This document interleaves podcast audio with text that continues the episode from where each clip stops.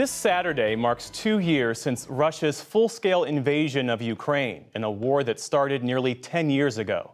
With the conflict at a frozen and brutal stalemate, Nick Schifrin now takes stock of what's been gained and all that's been lost.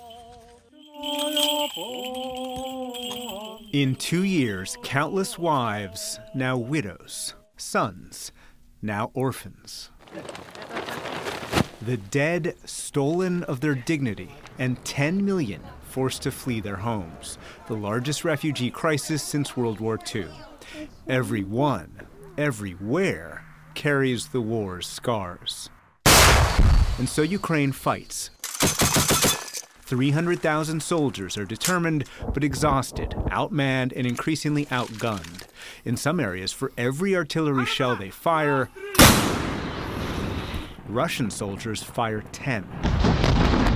Two years ago today, before the full scale invasion, Russia occupied 7% of Ukraine. On March 22, 2022, Moscow expanded control to 27%. Ukraine has won back about half that newly captured territory, but Russia still occupies 18%.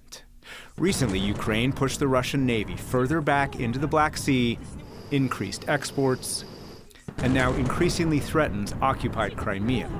But it recently lost the eastern city of Avdiivka. The Russian military has momentum as Ukraine waits for U.S. aid, without which senior U.S. officials fear Ukraine will lose. We now take a look at where the war is, where it could go, and U.S. policy toward Ukraine with three views.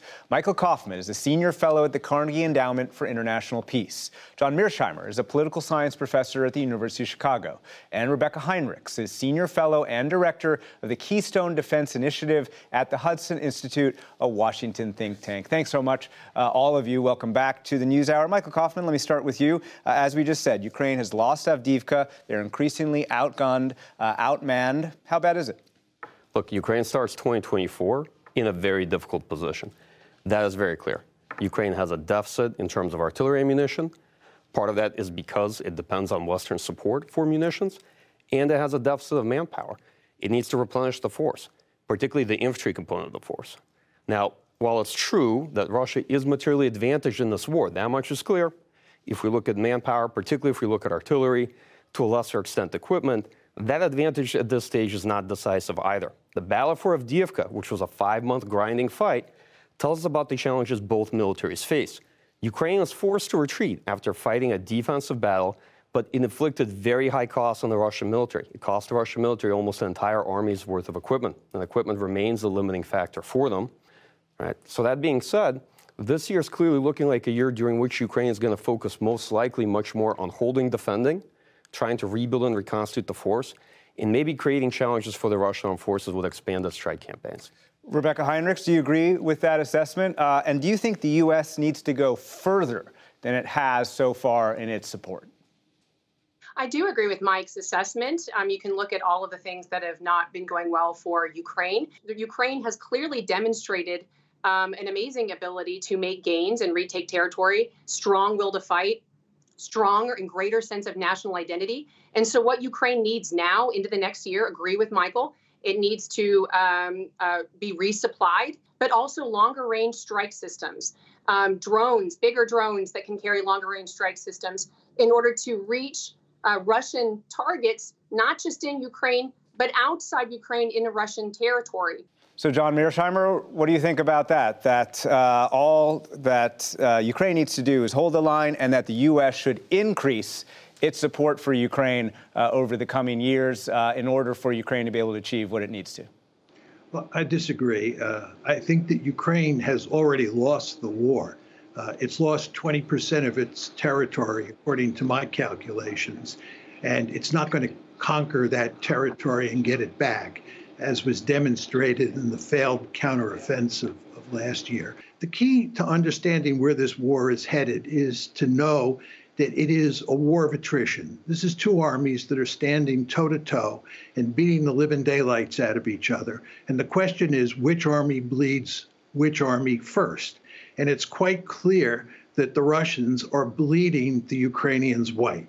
As the setup piece made clear, the Russians have an about a 10 to 1 advantage in artillery, and there's nothing we can do to fix that in the foreseeable future because we don't have artillery on the shelf that we can give them. Furthermore, in terms of manpower, they are in absolutely terrible shape. They say they need a mobilization and will bring into the force 500,000 troops they are not going to be able to mobilize 500,000 troops. In my opinion, they'll be lucky if they can mobilize 150,000 troops. And they're already greatly outnumbered by the Russians because the Russian population is five times bigger than the Ukrainian population. So when you look at the metrics that really matter in a war of attrition, the Ukrainians are in a terrible situation, and this situation only gets worse with time. Michael Kofman take on those points that there's not enough artillery to send them, that they will not have enough manpower, and, quote, Ukraine has already lost. Okay, first of all, I just have to disagree on the facts. The United States has plenty of artillery, just doesn't have the money.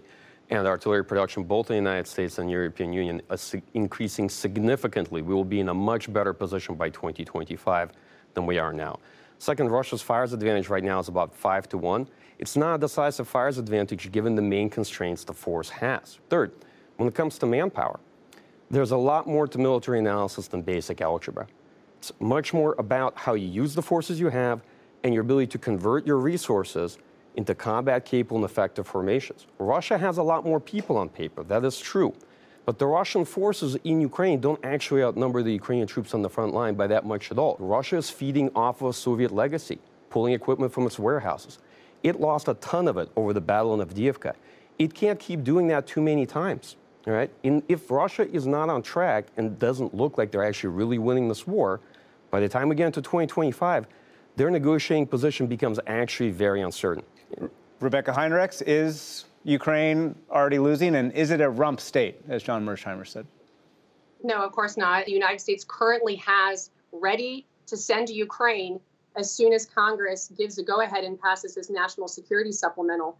We've also seen the United States and other Western companies be able to adapt actually very quickly, increase the production of key munitions, and kick them over to the battlefield very, very quickly. Um, so, for the medium and long term, it does have the ability to produce these weapons to get them to Ukraine if there is uh, the will to do so. And so this isn't uh, just all uh, good and positive things going for, for Russia. It does have to look elsewhere also. And so the same situation is for Ukraine. It's going to look to the West. John Mearsheimer, take on those points. One, that the U.S. and Europe are increasing their production to be able to send to Ukraine.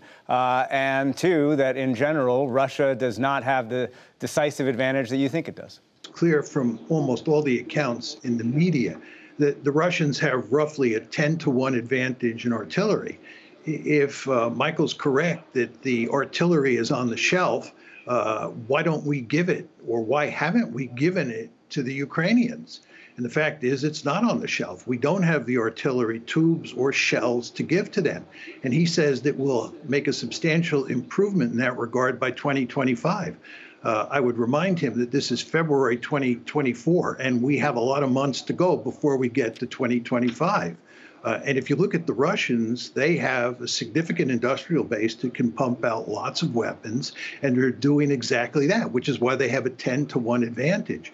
Furthermore, if you look at manpower, uh, there are some reports that the average age of Ukrainian forces is 43 years old. They're having a significant problem with draft dodgers back in Kiev and other places in Ukraine. Uh, this mobilization is not going to be able to produce 500,000 troops. And Zaluzhny and other generals have said they need 500,000 troops because the Russians have much larger numbers of troops. So, in a war of attrition, if you're outnumbered in terms of artillery and you're outnumbered in terms of manpower, you're really in big trouble. And you saw this in Avdiivka, where the Ukrainians just suffered a humiliating defeat. Michael Kofman, what is victory for Ukraine, and can it achieve it? Now, what does victory look like? Ukraine is able to achieve an end to the war on terms favorable to itself that does not involve it sacrificing any significant amount of sovereignty or compromising its economic viability as a state. And ideally, and most importantly, Ukraine avoids having to negotiate from a position of weakness where Russia achieves a victor's peace. And I think that's possible and it's still feasible at this point. but I won't argue that Ukraine does not have a difficult path ahead of it. Rebeccah Heinrichs, you talk about attacking inside Russia. Some U.S. officials, as you know, are worried about escalation. Do you think they should be? To end this war on terms that favor Ukraine, to give Ukraine the strongest hand to play to end this conflict, that, that leaves itself with a strong hand and to protect itself from, from further incursions, is to make sure that Ukraine can inflict pain on Russia so that Russia decides that it's no longer uh, worth the risk and the cost to continue moving forward. To do that, you have to inflict pain. And Russia can no longer be a sanctuary for where it is launching its attacks and where its, its logistics are. So Ukraine has already been hitting some of those targets. It's just not been permitted to do so with with Western weapons. And that needs to change if we're going to actually change the tide of the war and enable Ukraine, as Michael said, to, to have a strong hand to play to end this war. John Mearsheimer, final word. And I just want to point out that you want to understand that we armed up and we trained the Ukrainians for a major counteroffensive last summer. And that counteroffensive was a colossal failure. And given what's happened since then, there is no reason to think that the Ukrainians can go on the offensive and win a war against the Russians. And if anything, it's quite clear that the balance of power over time has shifted in the Russians' favor, and it's likely to continue to shift further in the Russians' favor moving forward. So we are in deep trouble in Ukraine. John Mearsheimer, Rebeccah Heinrichs, Michael Kofman, thank you very much to all of you.